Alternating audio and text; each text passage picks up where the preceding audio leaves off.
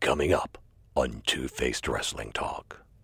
We revisit the historic weekend in Chicago with our discussion about All In and StarCast. One of the performers in All In is sporting a new title belt in Impact, plus a surprising heel turn by another All In wrestler. On Raw, Braun Strowman has some new allies while the Shield is back together. Is that a good thing?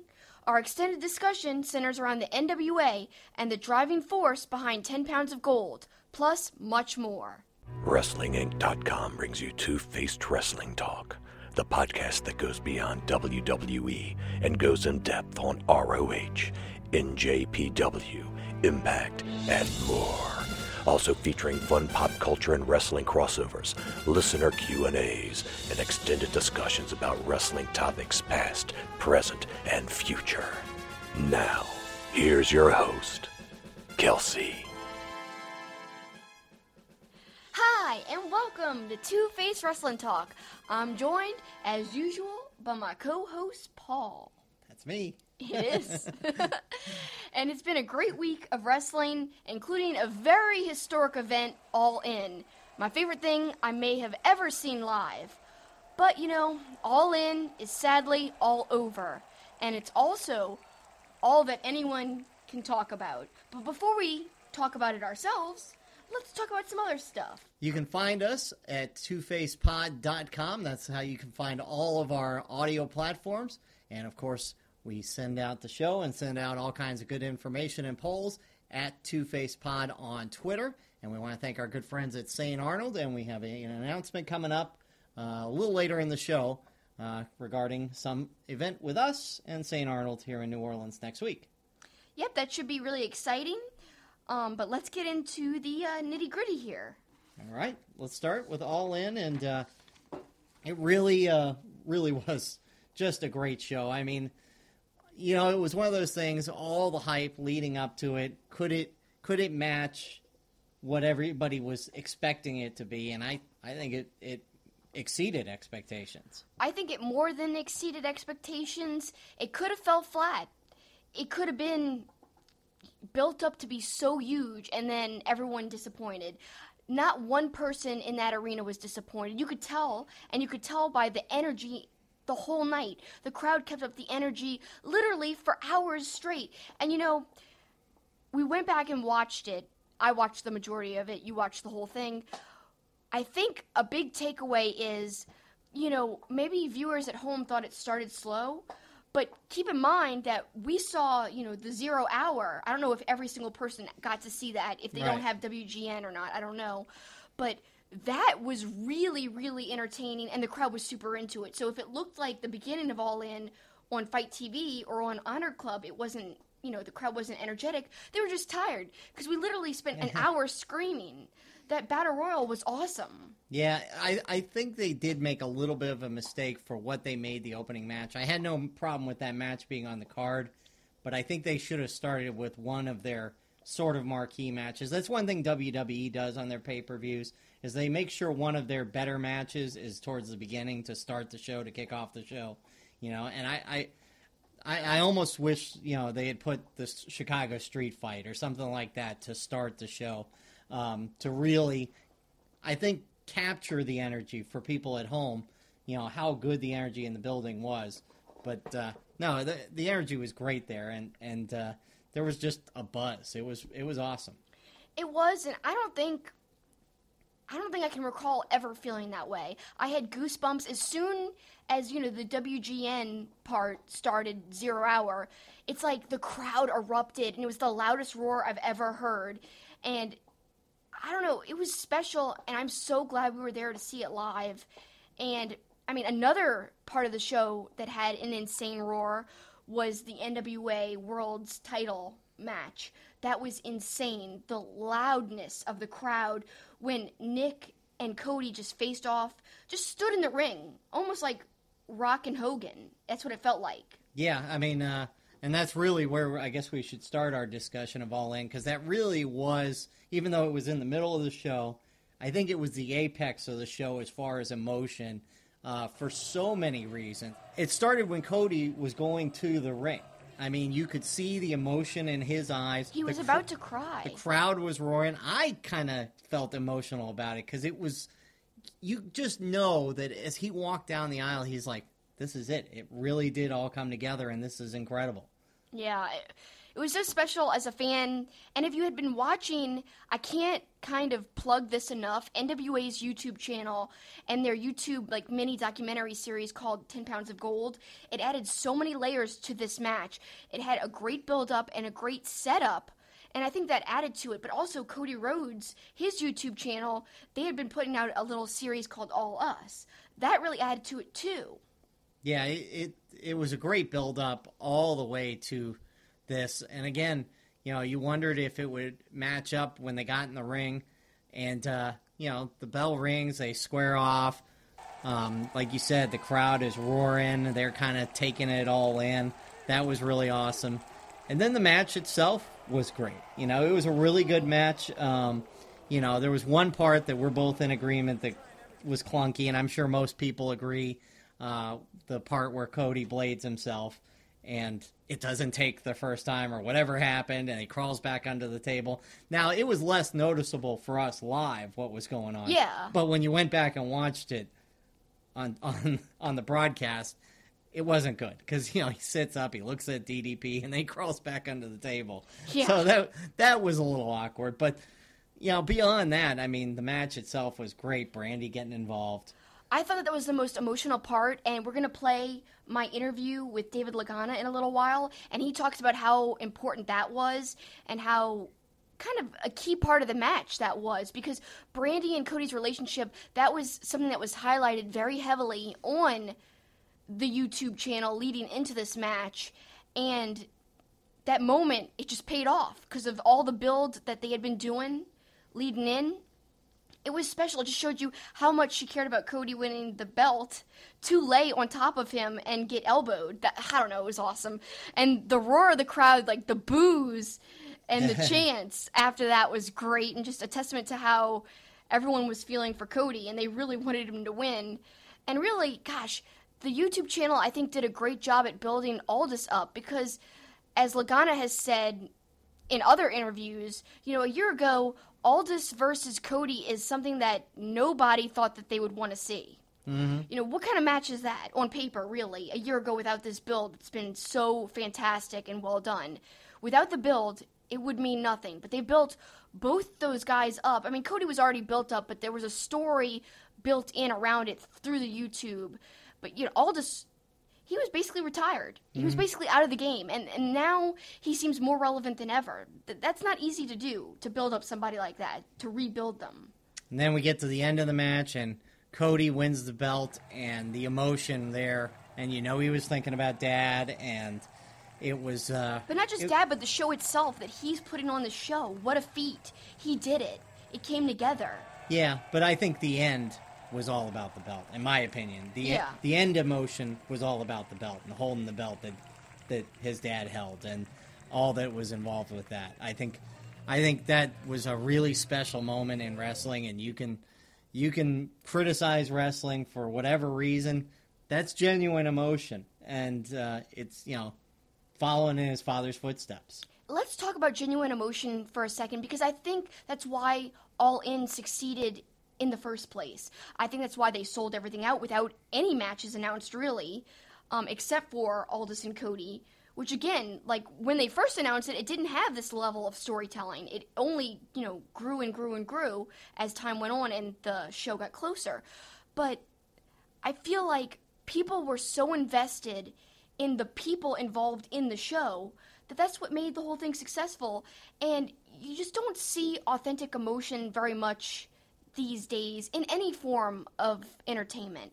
But in this show, I think it was very apparent, not just in this NWA match, but in a lot of the people involved in the show, like the Young Bucks, like even Hangman Page. I mean, they had a silly story around him, but when you watch Being the Elite and you see them just, you know, working behind the scenes, it, it all was very apparent how much this meant to them, this show. Well, you mentioned Hangman Page, so let's talk about that match. Um, what a brutal, crazy spot match. Oh my God. Um, you know, Scary. The, the Hangman throwing Joey Janela off the, off the ramp, where it looked from our perspective, and I never really saw a good replay on the broadcast. that they barely caught the table with Joey there. So that could have that could have been bad, or, or Joey could have caught his head on the corner of the table. Um, but then uh, rite of passage at the end off the ladder. That was insane. I was screaming, "No, no, this can't be. He can't be doing this. Like he's, you know, he's gonna wiggle out. They're gonna not do the spot. No, they did the spot. It was really scary. Yeah. awesome spot though. Really Yeah. turned out well. Yeah, everything about it was really good. Uh, you know, Penelope Ford's involvement was good. Um, she did a couple of high spots that I thought were awesome as well, and uh, the whole match was great. I want to highlight something because obviously we didn't notice this when we were there in person because we couldn't hear the broadcast. But I don't want to forget to mention the chemistry between Ian Riccaboni and Excalibur. I mean, I've always been a fan of PWG. We watch the DVDs all the time, but Excalibur is always paired with like Chuck Taylor. I'm not taking anything away from Chuck Taylor, but obviously it's a more comedic, Right. you know, duo when they're both together. But Excalibur working with Ian it was a lot more serious than I've ever heard Excalibur before. I mean, I've heard him be serious like when they first opened the show at that venue that wasn't the Reseda venue that we were at that mm-hmm. show. He like, you know, said how much it meant to them to be trying out this new venue. Thank you. That was serious, but calling the match, the matches, multiple matches very seriously, that was awesome. And he just had a great chemistry with Ian and they flowed perfectly back and forth. They weren't Well, that- competing. it didn't feel like they were clashing. And I know you've got a lot to say about No, that. no, that's exactly what I was going to say. Because uh, uh, with a three man booth and you've got two guys who are used to doing play by play, it could they could have very easily stepped all over all, each other all night. And I don't really remember many times in watching the broadcast. It was like Ian handed it off to Excalibur, and Excalibur handed it back, and Don Callis would jump in when needed. And uh, you know, even some of the guest commentators they worked in. I mean, it was a great broadcast. I mean, yeah, th- there were some technical glitches and things like that, but as far as the broadcast team together, that was really good. Yeah, and it could have been clunky because like three man booths are not my favorite, as you just said, not your favorite. But it worked in this instant. I mean, Callis is one of my favorite Right. color guys, so I knew he would be like you know a great flavor to add into the broadcast every now and then. But really. Ian and Excalibur did a great job just batting back and forth. Because, like you said, it could have been it could have been bad, just talking over each other. Luckily, that didn't happen. Uh, let's talk about a couple other matches. Uh, what other matches w- really jumped out to you? Well, obviously, I really loved Kenny and Pentagon Jr. Which and we I had thought- that crazy surprise too at the end. Right, which I thought was going to be the best match of the show. That's the one I was most looking forward to. I'll say that. Okay, I'm gonna address the match that I thought was gonna be the best. I thought that Amell and Daniels was gonna be so great, and obviously it was good, and they did a good job. But it wasn't the best match on the card. I thought Daniels was really going to carry him to like an amazing match. I really had faith in that. But Daniels did great. But you know some some awkward parts. Like let's talk about the table spot that at first I thought was a mess up, but you kind of explained it how it could have been considered a different Well, I'm, I'm, I guess I'm kind of justifying it because I'm such a big Christopher Daniels fan. But it was awkward when he just plops down on the table. But then I thought, well, you could justify it by saying maybe he was setting Stephen Amell up by laying on the table and wanting him to elbow him. yeah, and, and, then, move, move out at the the last minute. So I guess you can justify that spot if it wasn't a botch that that was the plan. And it really didn't bother me that much, regardless. I mean, Stephen Amell still looked really good. Yeah, he did. For not being a wrestler and for kind of just having a few days of training. And apparently, like, he didn't get in the ring that much. I was under the impression that he'd been training a lot for this, but they claimed he didn't. But he, he really looked good. That coast to coast was impressive. Mm-hmm. That's not easy. It's not easy to do. I. Yeah. couldn't do it, No. obviously. I couldn't even go halfway. I'm so short.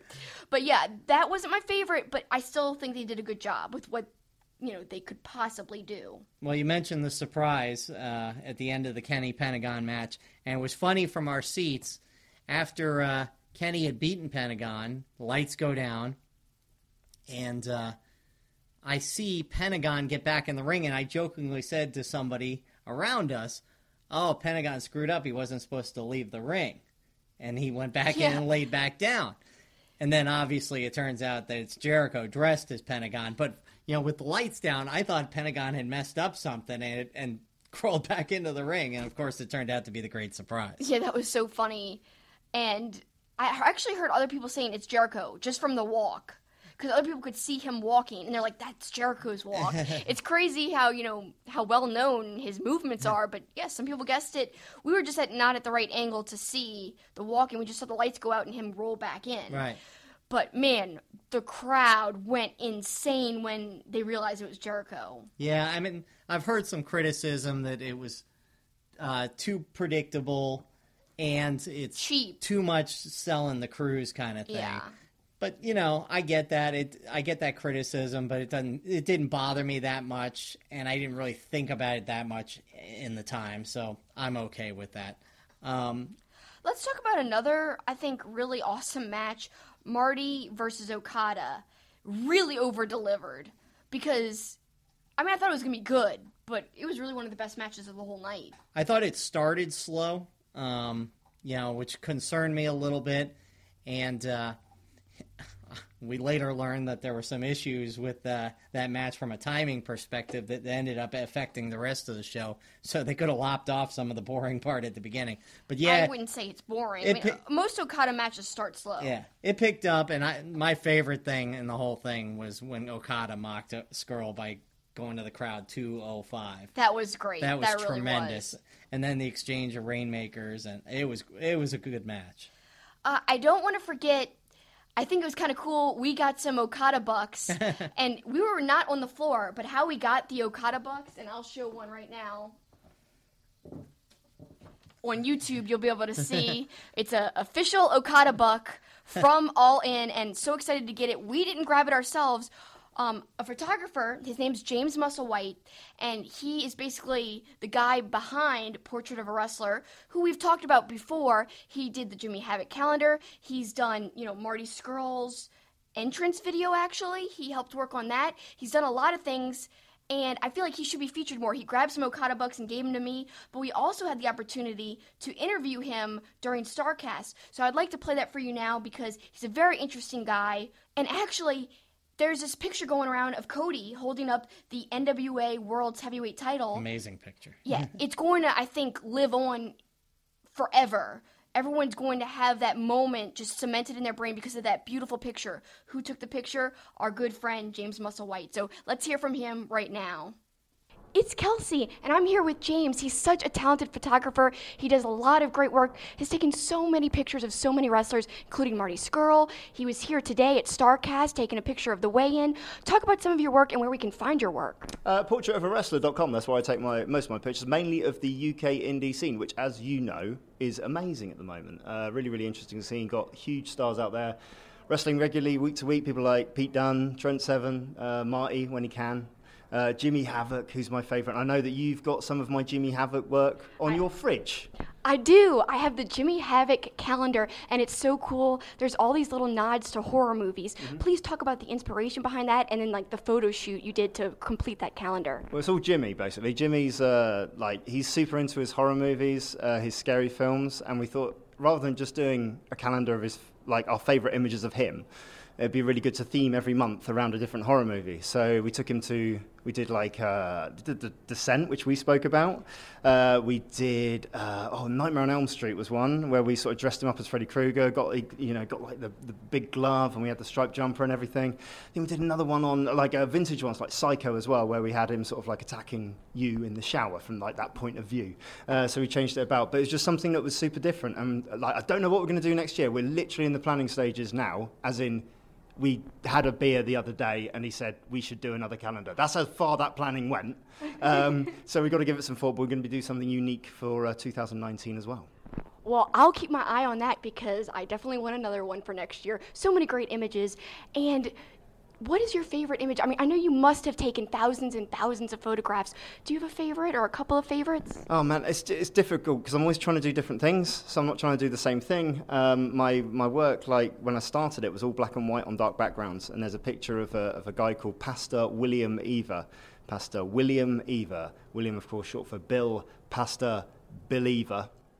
Uh, and he plays sort of like a wrestling pastor, which is lovely. And we've got a, a shot of him all muscly and grizzled, and he's got he's got his trunks on, he's got his big beard and his big bushy hair, and I just that's one of my favourite images, and it's one of the only images that's received a formal complaint at the NEC Photography Conference in the UK.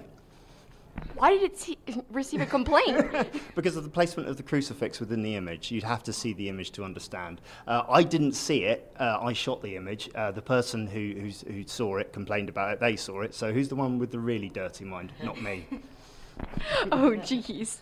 Well, your equipment must be pretty intense to take like the type of photographs you do. Talk about the equipment you use to make these beautiful images. Well, I'm um, luckily enough to be supported by Canon in what I do. We recorded a video for them earlier this year, which you can find online, uh, where I talk about the project and talk about what I do.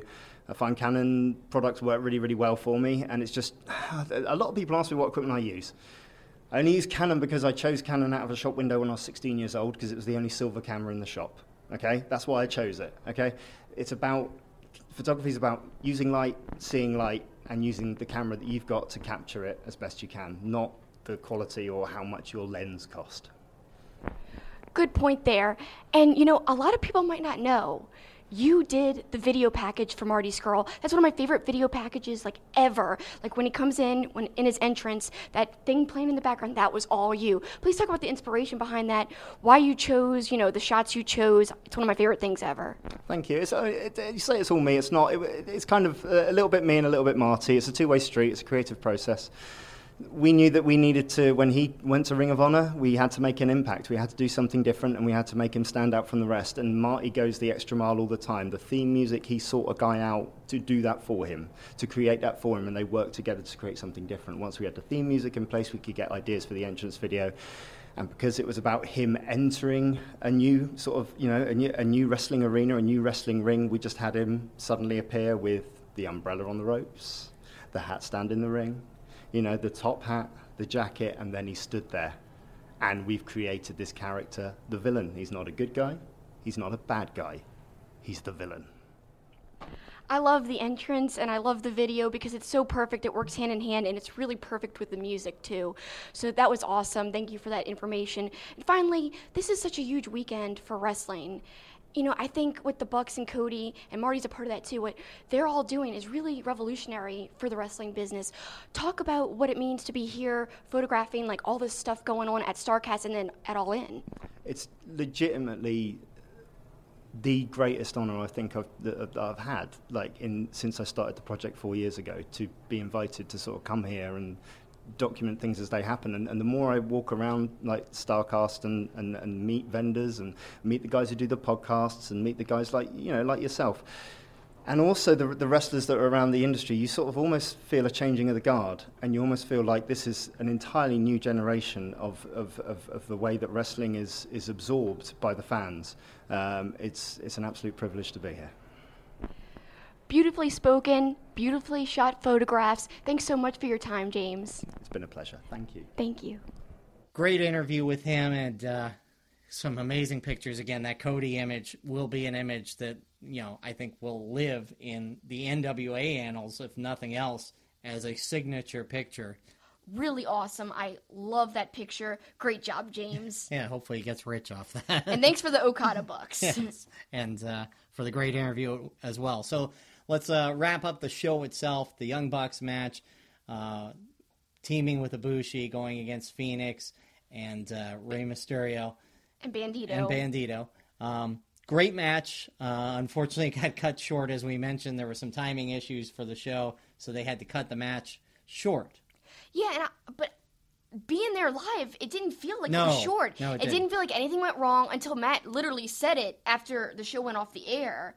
Let's talk about the show going off the air because that's something that not everyone saw. There might be videos circulating, obviously, people might have seen already, but it was really heartfelt. They all said they're going to stick together. That's kind of special. I'm glad to hear that. And it really sounds like they're trying to tease an all in too. But who knows if that's really going to happen? I hope so. Well, if you go back to the weigh in at StarCast, which we're going to talk about StarCast here in a second, Matt Jackson says he's already ready to do this for the next 50 years. So. Yeah uh, Nick t- tried to tell him to slow his roll a little bit, but uh, I think there, there, there's no doubt there's going to be a second one and a third one. I mean, this I it, it we'll was see. it was too much of a success. But you're right, the show going off the air, I noticed it because literally their music hits and you see on the jumbotron the end credits, and you knew, I, at least I did from a TV perspective, wow, they literally just got that match in before they, they Like lost three seconds. they- before they lost their satellite window or whatever it was. So that was pretty crazy. But there was lots of stuff after they went off the air about all of their heartfelt thanks to everybody, and uh, it was good stuff. The, the wives were in there, and it was good. Speaking of wives, if you guys haven't checked out last week's episode of our podcast, I'm really proud of it. I think it came out really well. We did a ton of research all about the Young Bucks and how they've changed the business. And we did that podcast episode live at StarCast before All In took place. So I think, you know, things. I think they've changed the business even more now after All In. But we actually interviewed one of their wives. That's Matt's wife, Dana Massie. Yeah. And it was an awesome interview. So Yeah. thank you for that. Yeah, some good heartfelt stuff from her and how they've uh, changed the business. And we did that on Podcastro at Starcast. That's where we did our show last week. Uh, we hope you listened to it or uh, watched it on YouTube and kind of could see the merch stands behind us and and all that. So let's talk about Starcast. And yeah, we were so busy we didn't get to do as much as we really wanted to. But the few things we did, uh, I, I really liked. We saw that movie screening of that documentary called Dark Side of the Ring, all about Bruiser Brody's uh, murder in Puerto Rico. that was probably one of my favorite things we did all weekend at Starcast because the film. Well, I call it a film. It's actually going to be a television Right. series, but alone, standalone, it's like a mini film. And so beautifully done, beautifully shot. You know, a lot of recreations in there, but I thought it worked. And the guy they got to play Bruiser Brody, and you only saw him from the back, but he looked just like him. Like the hair flowing, the walk. Just, God, so well done. And then afterwards, we heard from the creators of the show and they were really invested in this story and they posed a lot of good questions we also heard from dutch who's in the the show the episode we saw Yes, uh, some of the stuff he said he had not even heard uh, before till he watched the uh, he the had never documentary. seen it Yeah, he had never seen that episode until that screening when we all saw it together as a collective Right. Uh, and so that's something to look out for on the uh, channel Viceland uh, coming out in 2019. I believe they said there's six or eight of them. There's going to be one about the Von Erichs, but uh, this one was really good. And then that same day, we uh, saw the uh, the uh, weigh-in, which you know was a, lot of fun. Um, people were really into it they were. and we got some great footage of you know Cody and Aldis matching up. And when we play the Lagana interview later, the whole goal was they wanted a big fight feel to that match. And I think you can go all the way back to NWA, their YouTube, and the 10 Pounds of Gold series. But another thing that made it feel like a big fight was that weigh-in, and how intensely they looked at each other, and just stared daggers really at each other. And then they legit weighed themselves. Like you know they took off their most of their clothes and like a real fight mm-hmm. had a weigh-in. Beautifully done. It really kind of added i think to the aura around the match and to the excitement that everyone felt for the match Starcast as a whole, uh, just kind of a fun experience. We we got our, our great artwork from uh, Eric Hodson. He had a stand down in the merch table, and hopefully you can see this. We'll obviously put a picture of it on YouTube. But tremendous original artwork. We got a chance to meet a lot of great fans. We've uh, t- take, took some questions that we're going to put in the show. Uh, we gave a couple of these away, and these are going to be future giveaways as well. Uh, but it was also just fun to walk around and hey, there's Jeff Jarrett. Hey, there's uh, DDP. Hey, there's the Briscoes. Hey, there's Rosemary. Hey, there's Ron Simmons. You know, it- it, was awesome. Yeah, I saw Rosemary in the bathroom. Actually, she was, uh, you know, washing her hands and looking in the mirror.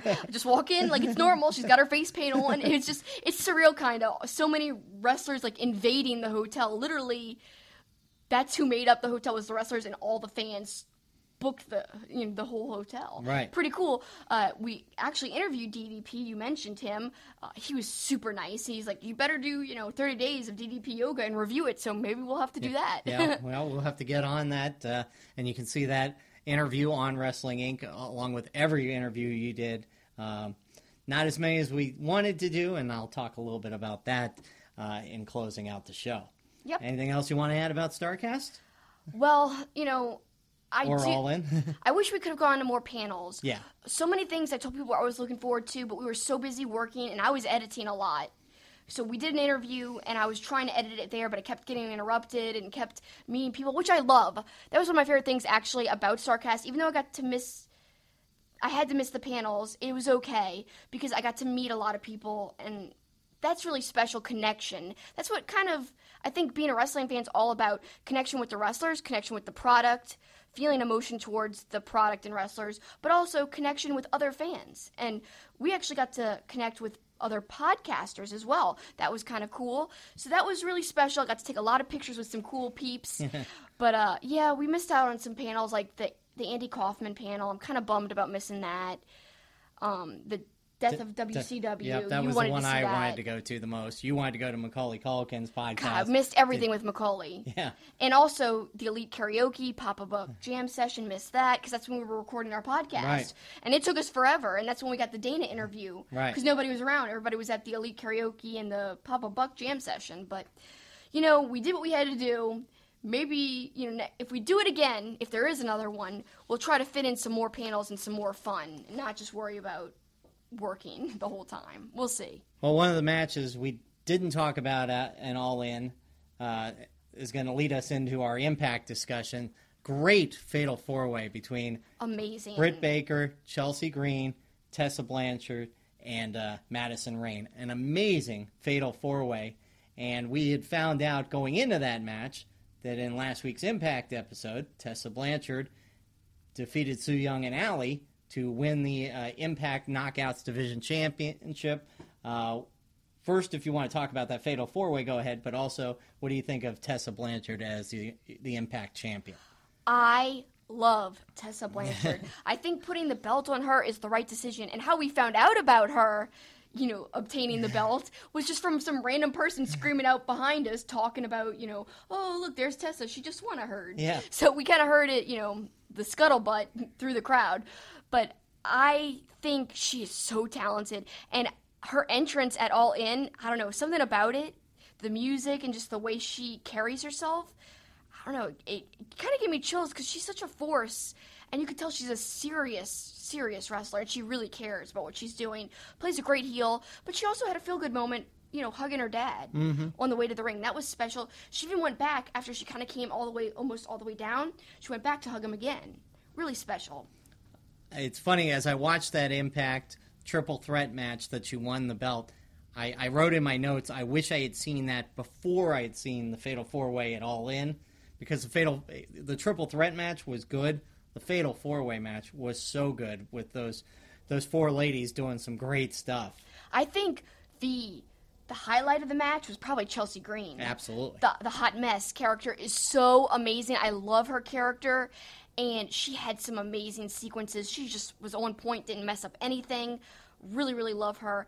I think we can't forget, you know, Britt Baker, obviously the least experienced out of all the women, but still did a great job. And I loved her ode to Adam Cole with his old theme song, which I do miss sometimes. I know everyone loves the Undisputed Era theme song. I kind of miss his old theme song sometimes. I also loved how she kind of flaunts being a dentist. You know, she's got the brains, but she also can do stuff in the ring. I love that. You know, she's got the power, but she's got the intelligence. Love that mix. And she was wearing her white, you know, kind of doctor's coat, but for the ring. And the joke is that she can kick your teeth out and then fix your teeth. yeah, they talked about that at the weigh-in. Right. That was awesome. Exactly.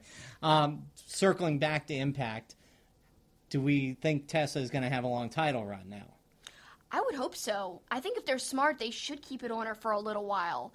Um, I don't know. I mean, what is a decent title run for TV? You know, I, I don't know. I don't know. I, I, I would expect her to at least carry it into the pay per view in October for sure. I would hope so. I mean, that's not even that long away. no, Yeah, I so know, I- which is unbelievable. Just think about it, that we're almost. to me, a long one's a couple of months. Yeah. I'd love to see her hold it for a while, but we'll have to see. Uh, still talking about last week's Impact a little bit. Uh, great match between Fénix and Cage, and then after the match, OVE attacks the Lucha Brothers. Brian Cage comes to their rescue, so that was that was kind of fun to see too. And but the Cage Fénix match was awesome.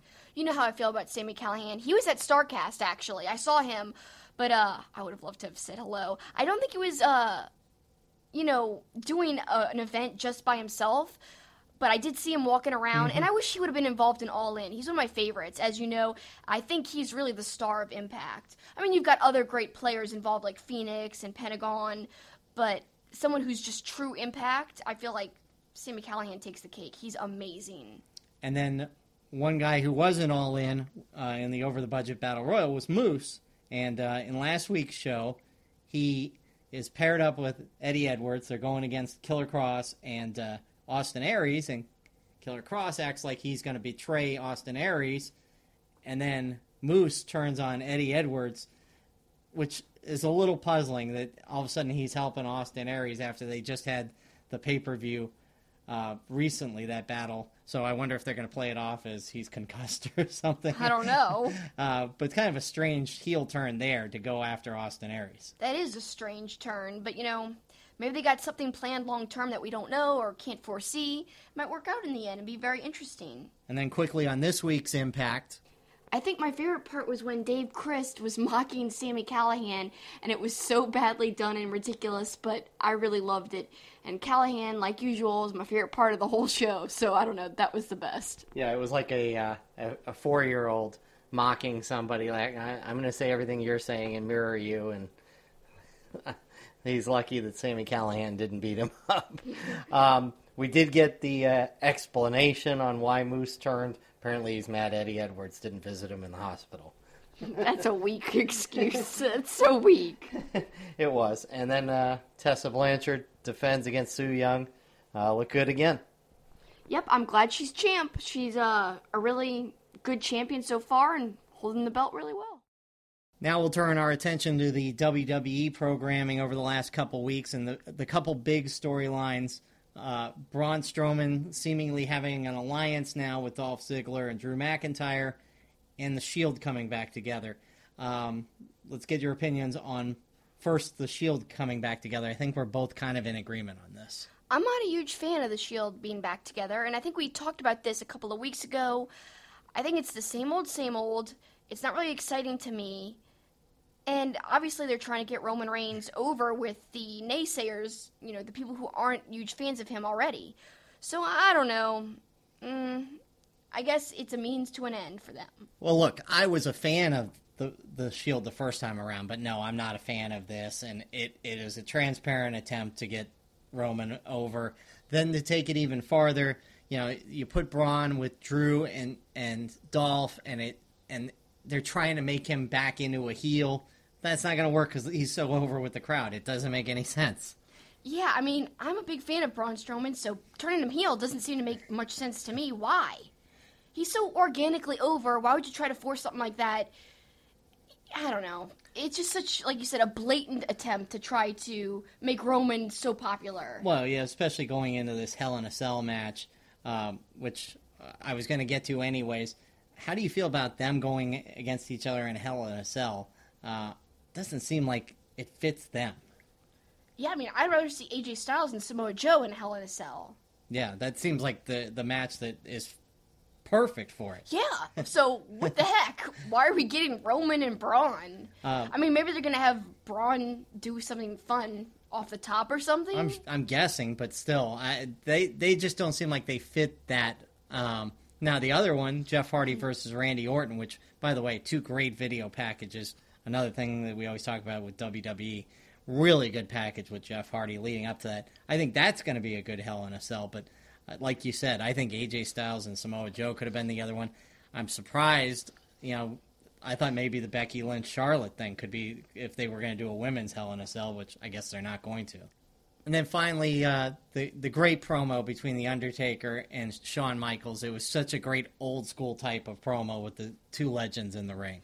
Yeah, definitely. Once you got past like Shawn Michaels plugging his stuff, like his shirt, and then the network, and then blah, like once you got past that, it was amazing. Seeing them together in the ring kind of made you wonder, you know, is there going to be like a rematch some kind of way where maybe Michaels is the true guy to retire Undertaker? It almost was like they were teasing that or something. Yeah, or that like like Shawn Michaels was going to be inserted in and make it a triple threat or something. Or maybe he'll be involved, like just appear and interfere in the match. I don't know, but it seemed like more than just a straightforward promo to me. Yeah, and he did say he was going to be in Melbourne, so who knows? uh, that's for that Super Showdown at the beginning of October. Finally, uh, Raw comes to our town next week uh, in New Orleans, and he, we always seem to get the Raw or the SmackDown right before pay per view, which generally is not a great show. Uh, but this one's actually kind of sh- sh- shaken out like it could be decent. Triple H is making an appearance. Uh, Mick is going to make an appearance. Can't wait to see him. Yeah, yeah. Uh, Six man tag. It looks like the Shield versus Dolph, Drew, and uh, Braun should be decent. Ronda Rousey is going to be in action. But the important thing to take from this is if you're in New Orleans and you're going to the show, uh, make sure you join us after the show. We're going to have a little uh, post party where we'll meet and greet, give you some giveaways. Uh, we're going to take your questions for future episodes. Live at the venue. Yeah, yep, and we uh, and we uh, may do a little wrap up video as well, uh, just from there with our thoughts on that Raw. It's going to be at Old Saint, which is in the French Quarter. Uh, so make sure you join us there. Uh, we'll head over there right after the show. We'll get from the Smoothie King Center into the quarter to Old Saint, and uh, we hope you'll join us there. Should be a lot of fun. You know, a chance to win one of our posters, a chance to interact with us, but more importantly, a chance to be on the show with your own voice. We're not going to be reading your questions, you're going to be saying your questions. How fun is that? And have some beer, some delicious St. Arnold beer. What could be better? Yeah, and they've got quite a few of them on tap at Old Saint, uh, as I can attest. And I can attest that a lawnmower on tap is flipping amazing. I mean, let me just say this. Having a lawnmower on draft is the reason why I didn't finish Raw or SmackDown this week because I fell asleep after having two. Well, um, we, we hope you'll join us for that, and we hope you'll join us for our next segment. It's our Heads and Tails segment, and it's going to be an extended uh, interview with David Lagana that Kelsey conducted at Starrcast. So come right back here on Two Face Wrestling Talk. St. Arnold Brewing Company, located in Houston, is Texas' oldest craft brewery. Their goal is to brew world class beers and deliver them to their customers as fresh as possible, making them the best beers in Texas and Louisiana. Their customers are beer lovers, people that appreciate great full flavored beers. So whether you're enjoying an art car IPA or a smooth drinking lawnmower, look for St. Arnold beers throughout Louisiana and Texas. Our awesome wrestling logo is by artist Eric Hodson. You could check him out at erichodson.storeenvy.com, where he has tons of other wrestling artwork. He really is an incredible artist. His Twitter handle is at Dreaded Dinosaur, which is named after his comic series, The Dreaded Dinosaur Man, which you can find on webtoons.com. Just search for The Dreaded Dinosaur Man, and you can read it for free. Thanks, Eric. We really love your logo. Welcome back to Two Faced Wrestling Talk. And now it's time for our extended discussion that we have, you know, every now and then heads and tails.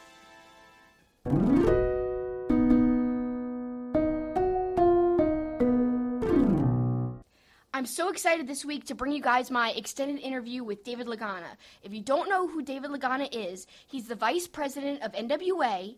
He's working hand in hand with Billy Corgan. He also does all the production and editing for NWA's YouTube channel, as well as all the videos that have been on Cody Rhodes' YouTube channel, as we alluded to earlier. Very talented guy. I'll talk more about, you know, he actually had another interview on Taz's show on his podcast this week. I'll talk about stuff I've learned from listening to that show. But he talked about a lot of what happened at All In in our interview that we were able to conduct with him. And this was the day after All In. So it was like breaking it down right after it happened, talking about the emotions. And he got really emotional. He's such a genuine guy. And I can't say how lucky we were to talk to him and how I've been lucky to talk back and forth with him. And he's really sweet. You can approach him. He gives anybody who wants advice advice, and that's something that's very rare in the wrestling business this day and age. So please, I hope you enjoy as much as I enjoyed talking to him. I hope you enjoy listening to it, my interview with David Lagana. I'm here with David Lagana, and oh my gosh, he's the man behind the NWA YouTube series 10 Pounds of Gold. He's working hand in hand with Billy Corgan. You guys have done something great with the NWA in less than a year. Things are moving. We had a big change last night, a title change. Talk about this whole journey from start to where we are now. Um, this last year has really been a commitment to creating something different, and you know, you and I have talked a lot about creating your own content and all this stuff. A lot of people were like, "Oh, the NWA means nothing without a television deal," and really, I think this year is about proving a point that you can do anything. And the fact that Cody and the Bucks uh, put us on this stage with them based around the same content idea. You know, this show was sold on being the elite. Ring of Honor definitely helps. They're on, under contract to Ring of Honor. You know, Cody is not under an NWA contract. We have an agreement. Um, as everybody that ever wrestles for the NWA title, there's an agreement going in. If we decide, or you decide, or you win the championship, you have a commitment to carry on the legacy. And if you disgrace that legacy, you you will disgrace yourself. So Cody understands that. You know, everybody that's wrestled for the belt, I said, you may have to pick up the schedule if it takes off. Cabana knew that. James Ellsworth knew that. Crimson, everybody that's wrestled for the title in the last year understands the value of that title, and I think that's what the content we've created. Definitely, and you know, the feeling in, in the building last night when Cody won, just talk about that because I think something that you've done very well in the 10 Pounds of Gold series is build the emotion around that match. And going in, he looked so emotional, and you conveyed that too in a few episodes leading into the match. Just talk about the whole thing. I'll talk about a moment that happened before that I think, and I texted Nick Aldis this morning about it. Like, again, a year ago, you know, when I reached out to Nick, we didn't know what we were going to do with this this far, but uh, you know the work that everybody put in from Nick to Tim Storm. Like I'm so happy that Tim Storm was able to come. Like, you know, Nick said, "Hey, what if we bring Tim?" And I was like, "He deserves it. He deserves to walk out on that stage because we wouldn't have been here without Tim believing in us." Nick believed.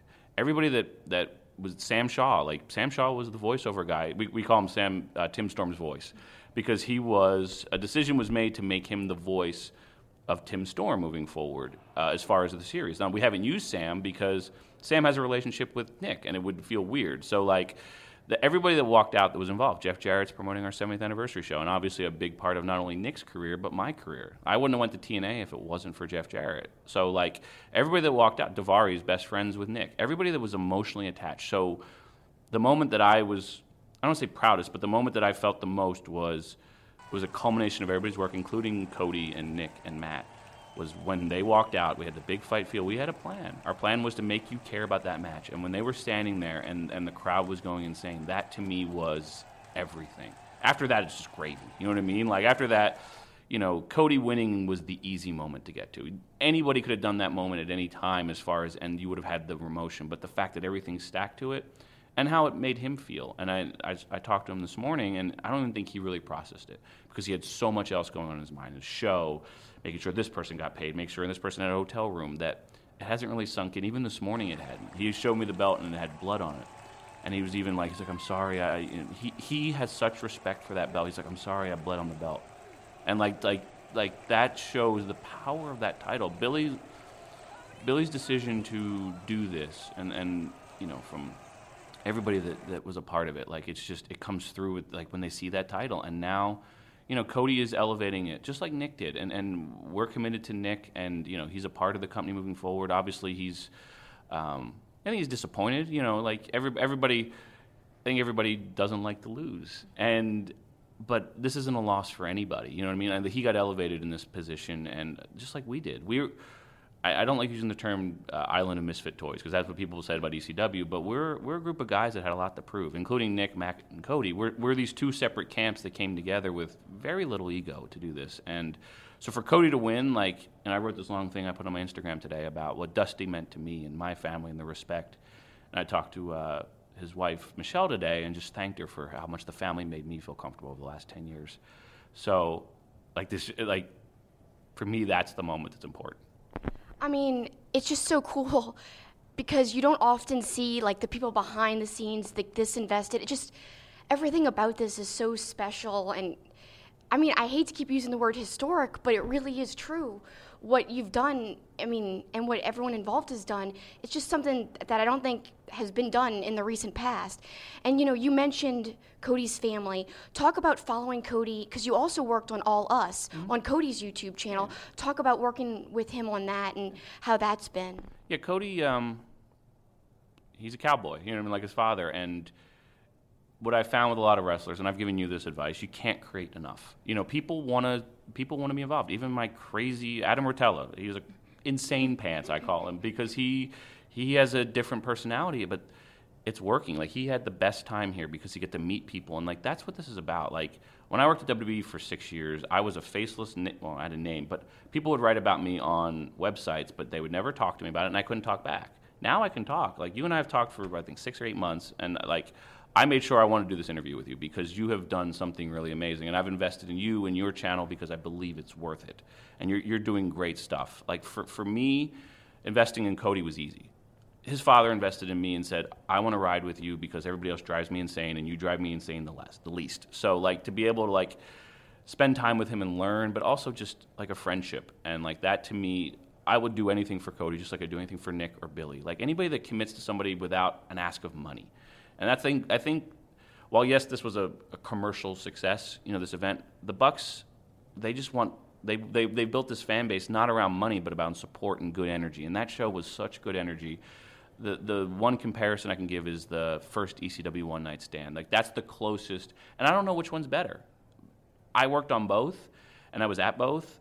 This one obviously had a different energy as far as what, what the NWA title was doing, but like it was all about energy. So doing Cody's YouTube was easy, and it, and the format was different. It was you know easier for me to produce, but also allowed him to just talk. And I wish the Bucks could have been more involved, but I just it just happened that I was more with Cody on certain days, but. None of it was written. You know, the first the first one with Cody and the Bucks, they were like, "What are we doing?" I said, "Just talk to me. Just tell me how you're feeling." And like, we just asked questions and, and they laid it all out. And I think there's nothing wrong with being transparent. And, and we termed this phrase right after Nick won the title of the authentic era. And it, I, I said it on Busted Open on September or December 9th or 10th. This is the authentic era. And it played out last night. And that was eight, nine months ago first, thank you for supporting me. Like this interview means so much, and our talks have meant so much to me. So thank you, first off, for that. Like it's been invaluable to me.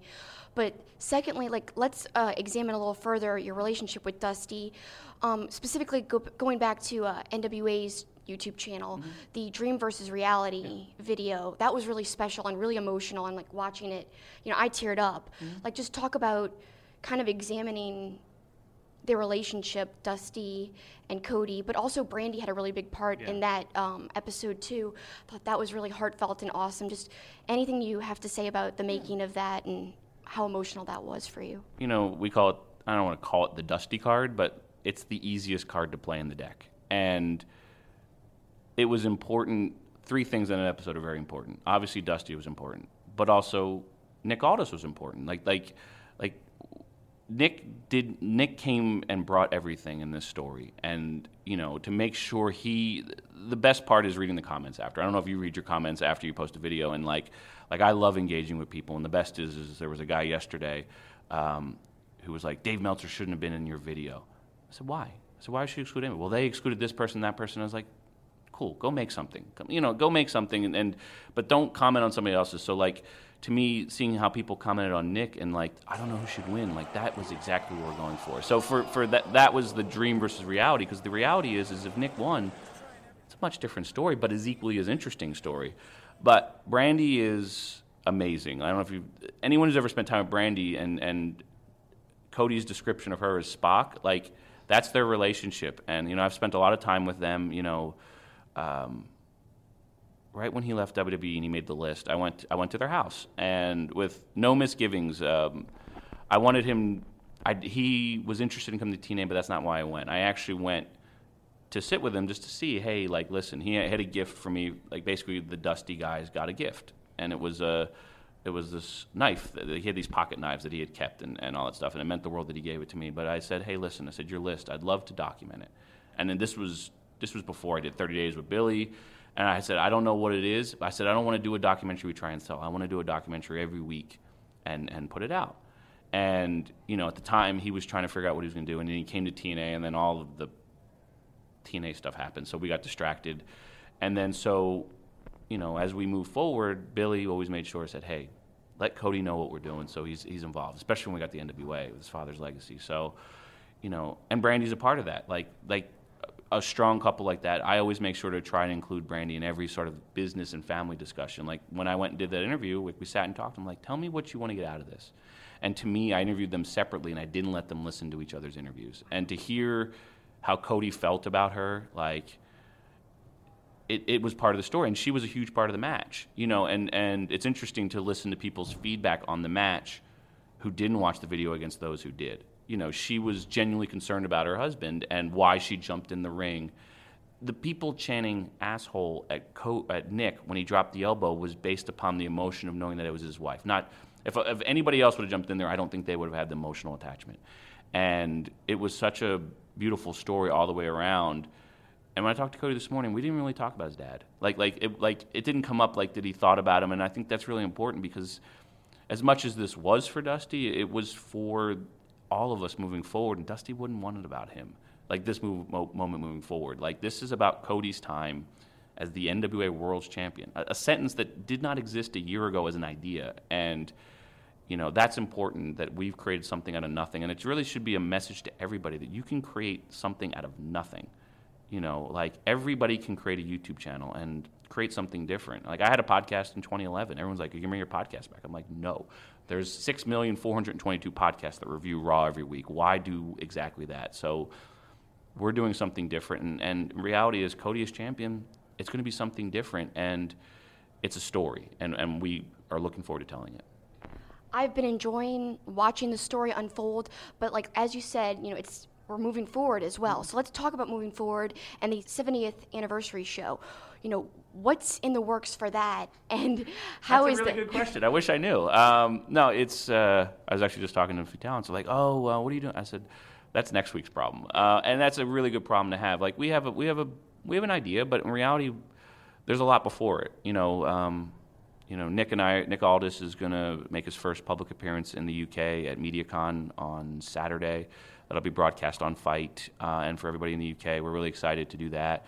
And then uh, we're hoping to get Cody's first public appearance with the title, you know, beyond what he's doing here, but as far as sort of his mission statement moving forward in the next week or so, and the story will play out just like everything we like. Like everyone's like, oh, when are you guys gonna have TV? We have TV. We're able to pump something out every minute of every day if we want. So it's going to evolve. But we hope to. Uh, I think we don't have the same high hopes of All In. I think we just want to kind of continue the energy forward. And it was really cool at the press conference. They played the uh, the trailer, and people were genuinely seemingly excited about this show. And you know, have people reach out and say, "Oh, I, I, want, I want to come to the show, and I'd love you guys to come too." And I know it's a little bit of a drive if you want to come, but you know, I'd love to have you guys as guests. You know, like it just means a lot to Billy and I that people like care, and uh, it's that's what it is. Like people care about this brand again, and that just means the world. Because for many years, people abused it. They're like, "Oh, and I'm an end of." Uh, it's amazing to read all these this feedback. Oh, when I was working on, it, I was so like, yeah, but everyone was sort of selfish about it. This is this brand is about everybody, and it's it's just really cool to have it back in the world. It really is. And you know, let's just talk about quickly. I don't want to forget Billy and Nick too, Oh, yeah. because creating the brand again, like you know, making it relevant again. I mean, I hate to say that it was irrelevant, but it, like you said, people were abusing it, and it wasn't the way it used to be. But now I feel like we're getting back to that, and Nick and Billy, such a huge part of that. Just talk about working with both of them. Yeah. Um, I'll start with Nick. Uh, you know, my relationship with Nick goes all the way back to TNA. Uh, it's funny if you go back in the TNA archives. Uh, I did these sit-down interviews with Nick when he won the Impact Championship, uh, and they're very eerily similar to this. And um, you know, we always sort of got along, but we were texting this morning. We we're the two most awkward people with each other because it's you know it's dudes. You know what I mean? It's hard for dudes to kind of communicate on a certain level, but he had something to prove. You know, he was out of the business. He was out, and I called him and said, "What are you into?" And we had a long chat, and, he, and he's like, "Big fight feel UFC." That happened last night, and as much as it's Cody's vision, it was Nick's, and and it was funny story wise, like they didn't they didn't really know each other before this, and now like Cody said, I don't know if I made the video, like I think we'd be friends. You know, they're very similar, and so like for everyone's shared vision to come together, and Nick was a driving force. Like, you know, he came in to put Tim over. Like that was the that was the ask, and then he over delivered and understood the story of making Tim and then going forward. And he is carried like Billy said, he took it out of the muck. Like he he is that role, and everyone does something different for the business. And Nick has a Nick's Nick's a top guy now, and the fact that for years people didn't see it. For Billy and I, it meant the world to give him this platform to basically write his own check moving forward. Now he's exclusive to the NWA, but we're open to working with anybody. And as far as Billy, like, I could sit and talk for three hours about our story and, and how we got here, but his commitment to the wrestling business and the guys and to give people a platform. A lot of people see him for his celebrity or his money, but the passion he has for it. And anybody spends time with him and talks wrestling understands how much he really enjoys and loves his business. He's on tour right now. Like he was in San Diego last night. Uh, he was able to see enough of the match to understand the value. And, and we use a we use a program to kind of all group chat. And he had all these ideas, and he was so excited and so happy for everybody. And this helps prove that we can do whatever we want and we don't need anybody else. And I think that's what's interesting when you when you go for the money only, it's like some people did with him. They don't understand the opportunity, and you know, there's a lot of disappointment as far as what we could have done with TNA from 2016 on. But that for us ended November, whatever day that we walked away, and you know, we wish them the best of luck. And we've gone forward with what we have, and it may be on a much smaller scale. And everyone's like, "Oh, but what about this?" I could do exactly what we're doing now for the rest of our lives, and he and I would be very happy because we have full control. And if you don't have institutional control over your product, it becomes chaos. And you see it in many places where the inmates run the asylum. Like, we're a team, and the team will only expand by people that want to be on the team, not out for themselves. And that's, that, that's sort of what Billy's point is on this whole thing. Yeah, Billy, he's had some of the best, like, interview bites on your YouTube series. Just such a great mind for the business that comes off so obvious. And I just want to thank him and you for what you've done building this brand up because it's so enjoyable as a fan to watch this unfold. It's like, it's really special. I hate to keep overusing that word, but it's true. Well, it's, it's it's genuine. You know what I mean? I didn't reach out to you other than I thought you had something fun and different. My friend who you met last, she goes, "She's so cute and lovable and like all that stuff." Like, it's important that people that have a passion for the business tell it and not feel talked down to. Like it drives me insane when people talk down to each other on Twitter and like I always sort of match energy. If you're a dick, you're gonna get treated like a dick back. And like if you're snarky and then like why? Like we can all be nice. We can have a discussion, but like like it's like we want to push something different and we'll work with anybody that wants to work in positive in the business to help everybody. And that's what I think we're doing.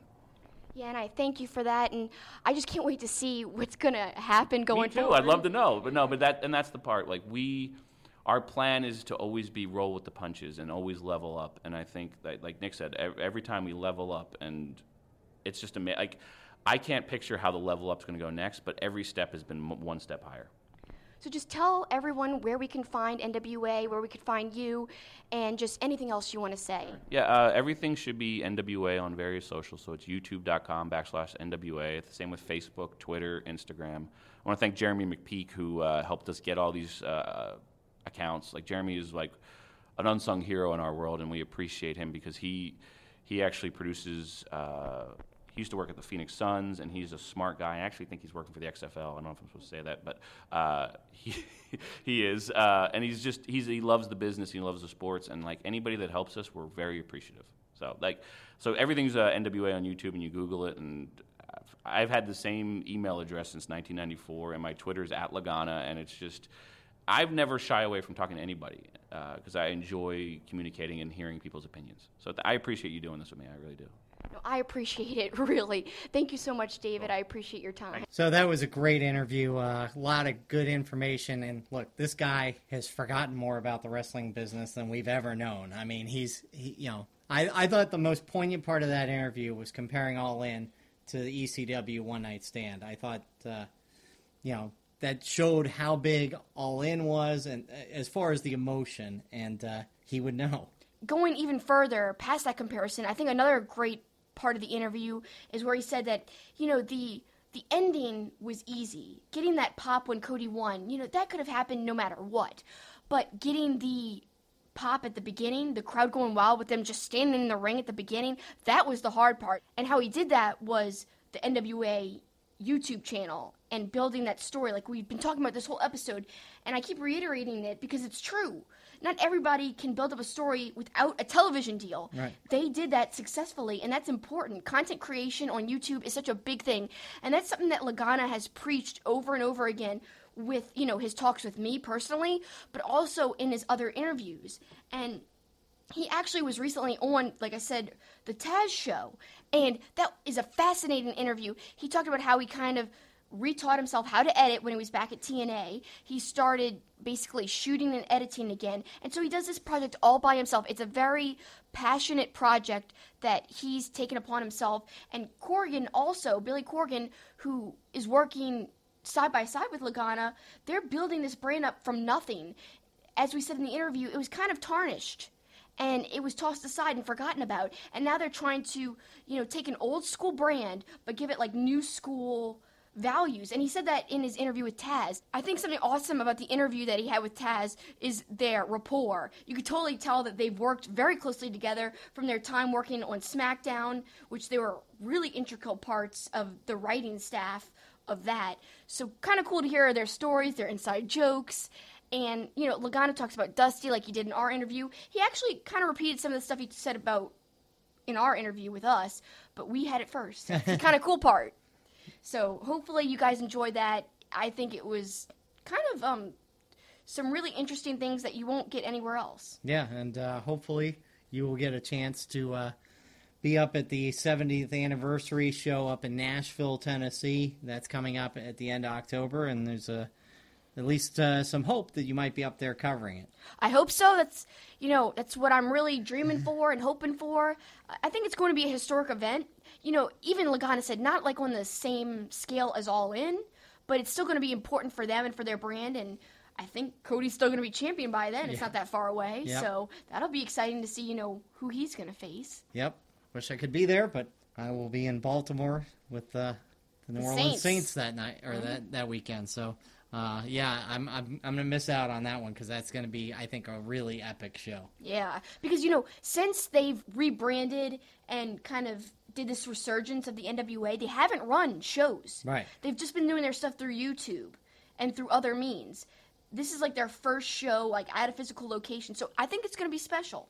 Be interesting to see what legends come back, former title holders, and all that for that show. It'll be awesome. And how they build up the story on NWA's YouTube channel and uh, how they talk about it on 10 Pounds of Gold. So uh, good stuff uh, from David Lagana, and uh, thank you again to him to meet us literally 12 hours after Cody had won the title and, and gave us some great insight into it. And we were the only video interview he did that whole weekend. So thank you for that. That was really kind of epic, I think, in my mind. One thing you may have noticed, no questions this week because we had the extended interviews. We wanted to get all that in because it was so timely. But remember, next week, get your questions in. Use the hashtag AskTwoFaced. And also on our uh, Twitter page, you will be uh, posting a future Pop and Wrestling connection uh, that we kind of hinted at at uh, Starrcast. You want to tell everybody about that? Yeah, I said to choose which wrestlers would be in a boy band. so, you know, if you've watched golf at all, they have the Golf Boys, where these, you know, golfers kind of did a little boy band spoof. So, kind of like that. Like, pick your wrestlers that would be in your version of a boy band. So, you've got like the cool guy, the quote, cute guy. Um, and I say the cool guy, I mean like the rebel. Like, if you liked the Backstreet Boys, AJ was like the rebel. Oh, you don't have to tell me. Shut up. or I was an NSYNC fan, so you know, um NSYNC they had like, you know, the cool guy. I mean, I don't even know who the cool guy was, but everyone thought the cute guy was Justin Timberlake and Okay. I don't know. I think, I think uh, they're all pretty much five similar guys. I don't, Whatever. they all have different personalities and fill different roles. Like a wrestler in a match, they have certain roles they're playing. You know, in a boy band, same thing. And actually, you know, it would be easy to pick Marty Scurll. That's a little teaser. You could easily choose that, but try to think outside the box and say why you choose who you choose to be in your boy band. All right. Well, be be on the lookout for that. and Make sure you get your submissions in for that and for our question uh, segment next week. And hopefully, we're going to have a bunch of questions after uh, Raw at, at our meet and greet at Old Saint in New Orleans. But now it's time to close out the show and send them home. And I guess I'll start first.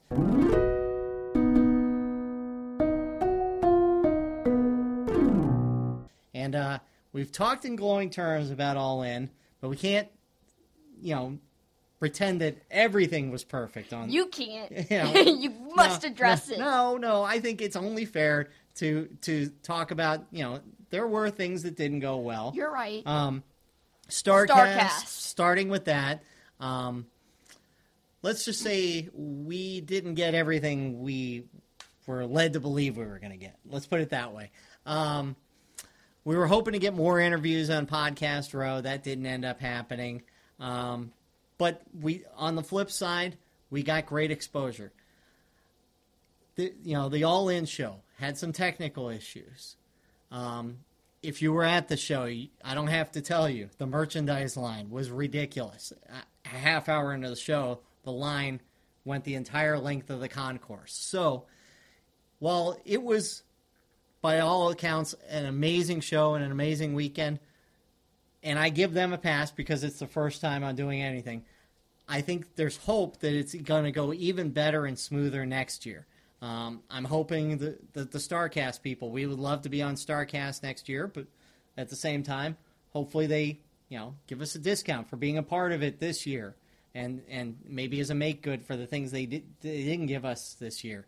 Um, Because I love the guys putting it on. Yeah. Like Dave Hancock, such a hardworking guy. He was so busy. yeah, But, you know, they we just, just, didn't wish, have enough people assigned. Right, to Yeah. help out and to help, you know, wrangle wrestlers to bring to Podcast Row because they said, yeah, you're going to get interviews. And they said, okay, you're free to try to get them on your own, but it was hard to do that. not yeah when we're trying to meet people uh, you know so uh, derek tried to help us out a little bit he did get us ddp so again this is not a blasting or anything No. it's just we didn't get all that we were promised. I know in talking to other podcasters they weren't happy about it. So let's hope the second all in with the second Starrcast is going to be better. Hopefully at the next all in they'll have two merchandise tables maybe one on each side of the arena so people don't miss a third of the show trying to get merch uh, I will say there was a good beer selection there, so that was Great. Our buddy Chad can attest to that. He had like 12 beers. Check out View from the Top Rope on Twitter at View from Top Rope. I actually was a guest on their podcast. We had a lot of fun. We uh, played either or, this or that, whatever you want to call it. You could literally call it either or, just like the game, uh, we, where I chose one or the other type of thing, including which boy band I prefer between Backstreet Boys and NSYNC. Spoiler, that was one of the questions they asked. So I would say if I'm giving the weekend a rating of everything, I'll give it a nine. Uh, you know, just for the few things that didn't go well, but for the most part, it went pretty well, and uh, it was a fun weekend in Chicago. Your first time in Chicago, but uh, what do you got to close out the show?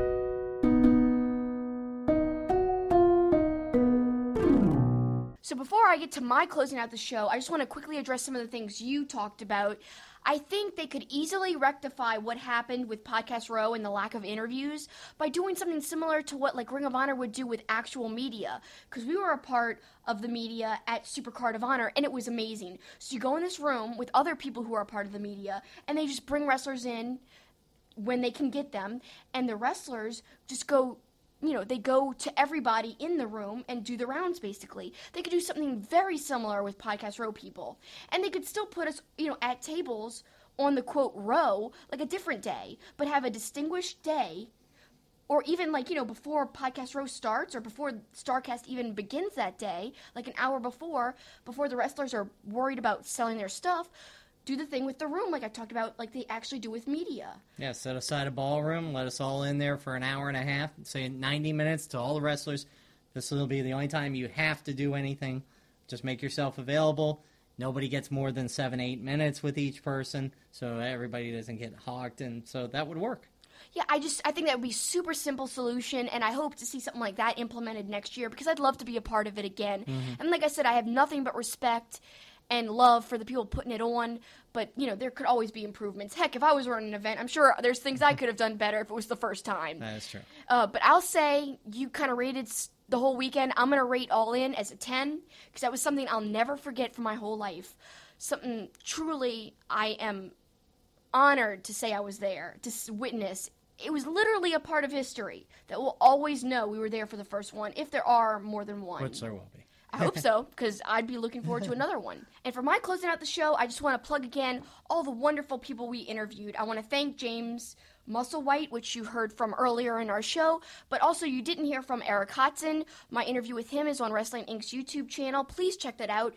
He's so talented, I can't sing his praises enough. And, you know, making that custom piece of art for us, I don't know. I'm so grateful. And t- and other exclusive artwork for Starrcast. I mean, Yeah. he did some amazing stuff. The Marty Scurll uh, lounge singer looking thing was great. yeah, for the karaoke. That was an awesome piece of art.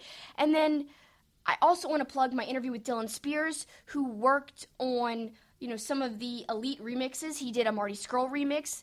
That's on my own YouTube channel, Super Kicking It with Kelsey. You could also kind of find a link to that on my Twitter at Super Kicking It with a G, S U P E R K I C K I N G I T. Please check that out. Dylan was so nice, and he was a part of the jam session with Papa Buck. So I love talking to him. Super nice guy. And actually, we'll be releasing an interview with Ron Funches soon as well. Also, again, like I said, my friends, View from the Top Rope. I was on their podcast. We talked about all in and what we were looking forward to. That was right before the show, so check that out. And don't forget MJF crashing our table too. Oh yes, I forgot about that. I'm actually going to put that up on Patreon for my patron members. Yeah, and that's some funny stuff. Uh, he was it w- that was not a straightforward interview. That was complete shoot the whole way. Yeah, it was funny. I love that guy. He's very, very charismatic, and he's going to go far. I loved his match, by the way, as well. So that'll do it for us for this edition of Two Face Wrestling Talk. Thanks so much for listening and or watching. If you're checking us out on YouTube, And remember, if you're in New Orleans for Raw, make sure you join us at Old Saint Monday night, right after Raw. We'll be there. We'll take your questions. We'll throw back a couple St. Arnold's and have a good time. yep, can't wait. Hope to see you there if you're in New Orleans. And thanks to all you guys listening or watching at home. That's the finish.